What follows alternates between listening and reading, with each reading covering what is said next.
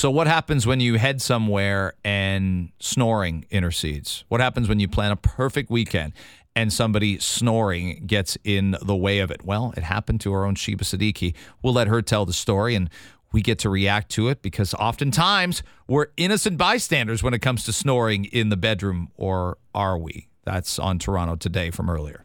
Can we set the scene here? Because I didn't know this was happening, Gord. Can you sort of lighten the mood a little bit, lighten the load for me? We're more than halfway through the show. England's playing top of the hour. I'm going to be distracted when England plays Iran and hopefully smashes them into smithereens. Go England.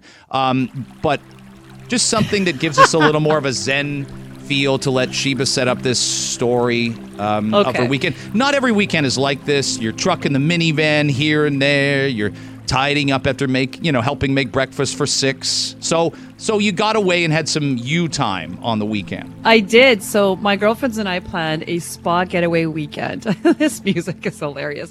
So we had this plan for a few months now. We're going to go away, four of us. We went out to a spa in Cobourg. I've been looking forward to this all weekend. And we were snowed in. I mean, as you know, Durham got a lot of snow, and the West, East Toronto got a lot. So but it was wonderful because we showed up. It was a nice spa. We had all of our service done. Food was incredible. Had a lovely dinner. Went into the hot tub in the snow. It was snowing like crazy. We're in the hot tub having a great time, just laughing, catching up. No kids, no husbands, none of that.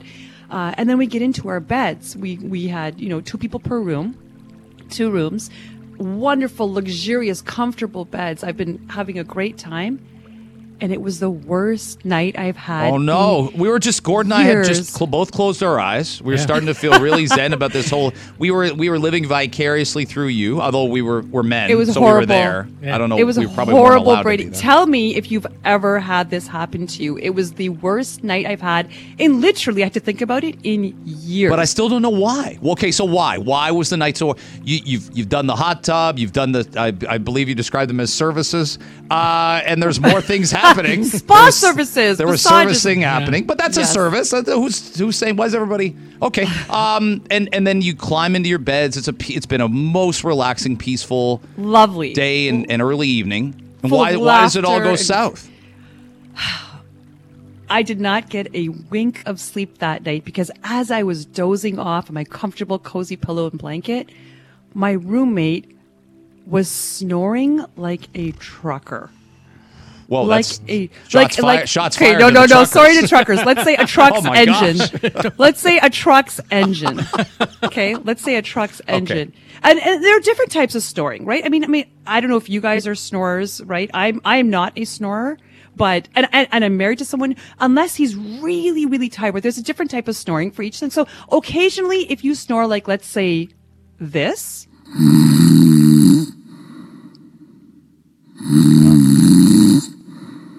I could live with that.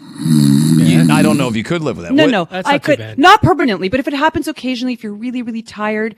But this is what I went through. What if your partner was spooning you making that sound? That's a different story. Get away. Right in your ear. Then you got to start stacking pillows and divide the bed in half. But if that happens, let's say once a month, once every few months, because a person is tired or they're sick or they're congested, whatever it is, you can live with that. But for 8 straight hours, this is what I heard.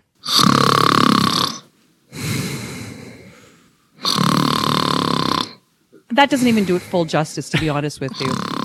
Did your roommate have some kind of a deviated septum? Was there an accident earlier in the week? I don't know. Did she box? At one point, but she was aware of it. She was aware of it? No, because you know why? In the middle of the night, I said her name, and I said, you're snoring. I didn't want to be rude. I didn't want to be mean. I said, you're snoring. And right away, she was so apologetic. And she's lovely. She's such a lovely, wonderful, hilarious person.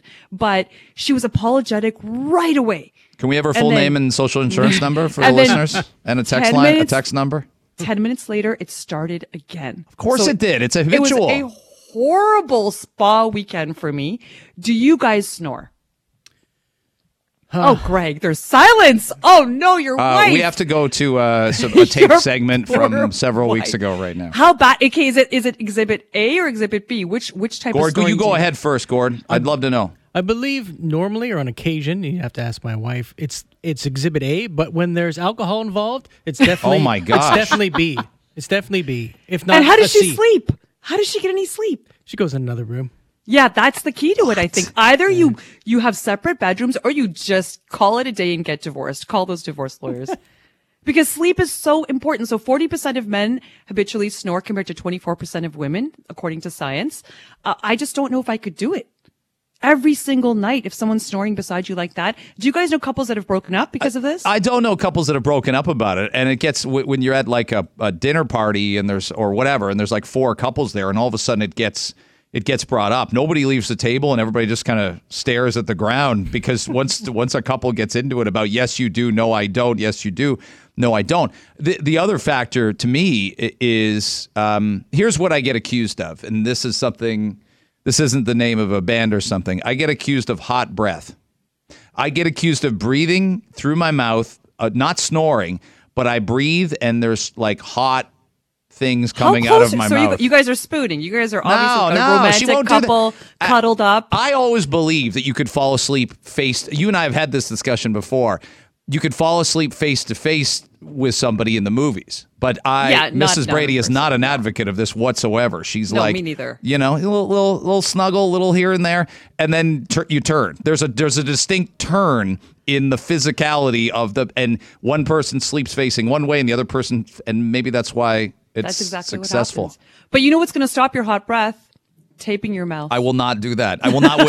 There's no CPAP machine. Like a hostage. There's no. No, you just put a little bit of tape over your not Scotch tape, like medical tape, or you know what I mean. Like you can get it at a pharmacy. Not duct tape though. No, not duct tape. And you put it over your mouth, and that forces you to breathe through your nose, and that will stop you from your hot breath. But how bad is your snoring? That's what I want to know. It's not that bad. No, but I think it's just the hot breath as opposed to snore. I've never been recorded. So I think that's a good sign right there. No one's ever presented me with audio evidence. By the way, I'm reading this on WebMD that moms-to-be are likely to snore as well because their nasal passages swore. So you have been pregnant on more than one occasion. So maybe your husband was very polite and decided, of all the things on her plate right now. Yeah, he won't tell you exactly. So you don't know that you know. No, I'm saying he will tell me. He absolutely would tell me. All I know is that anybody who's a snorer out there, I feel for your partner. Can we get your roommate on from the weekend? Can she and I love her. And if she's listening to this, the friendship is over. So hopefully she isn't. Lovely woman. And I don't want it to be a game of broken telephone. This happens in the radio where it's like she was ripping you apart on the radio. Snoring in relationships.